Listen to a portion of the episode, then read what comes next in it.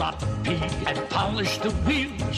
She's gotta be the smartest of the automobile. Well, in the 2011 uh, floods, we lost our Ford Explorer. It got covered in water and not being mechanics as such. We gave it to the neighbour and he managed to get it going again, but he was a mechanic, so he could get it going. And he kept the vehicle for himself. But what if you've lost your car and you're in a hurry to get another car and you end up buying yet another flood damaged car? That's the warning that's going out from Motor Trades Association of Queensland.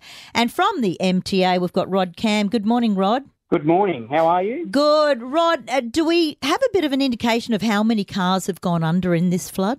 No, we don't know yet. Certainly, I've heard reports of individual insurers having to cover up to 3,000 cars themselves already. So this number is growing. And obviously, if you think about all of the constraints around the car industry that we're already experiencing, there's going to be some pressure on. Is there a law that says dealers have to tell you if a car they're selling has been in a flood? It's all about whether the car's been written off. So if a car's been in a flood and you're insured, our message to everyone out there is call your insurer, don't even move it. Now, if an insurer sees a car's been completely covered, yes, it's written off, it goes on a written off register. So certainly MTA Queensland's uh, used car dealers, they will check the register and make sure cars have not been uh, written off, and they would certainly tell consumers.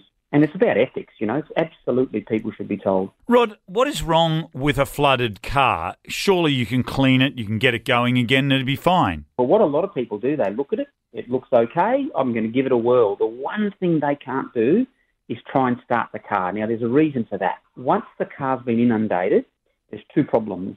A, there's so many computers in cars now, they're under seats, they're in dashes, they're everywhere. Water and computers don't mix. But just as importantly, once the water's in the engine, I'll be Dr. Karl for a moment, water doesn't compress. So once it's in the engine and you turn it on, it's got to go somewhere and it'll cause a catastrophic failure in the motor. Well, I remember our old car. Whenever it was flooded, Dad just pulled the choke. different Ah, type. that's Yeah, fuel di- flooded. Different, different that's, type of flooding. that diff- What? that's the old days. Oh, maybe, maybe that's why he would never let me get near it. Didn't you do it to the mower as well? I'd encourage people if they want to save the car, go to a, a, an MTA Queensland uh, uh, mechanic. They're trained in it, and absolutely they can bring it back. It's just about doing it the right process. Okay, what about buying privately? You don't know if the car's been underwater or not. Is there a way of telling, or do you once again need a mechanic to come in and are they able to see if a car has been flooded?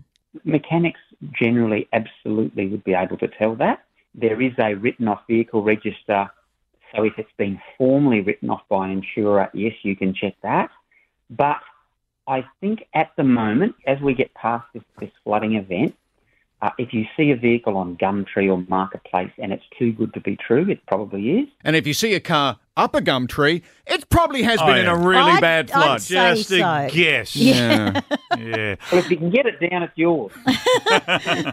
Good point from Motor Trades Association of Queensland. Rod Camm, thanks so much for that advice. Thank you very much. It's Laurel, Gary,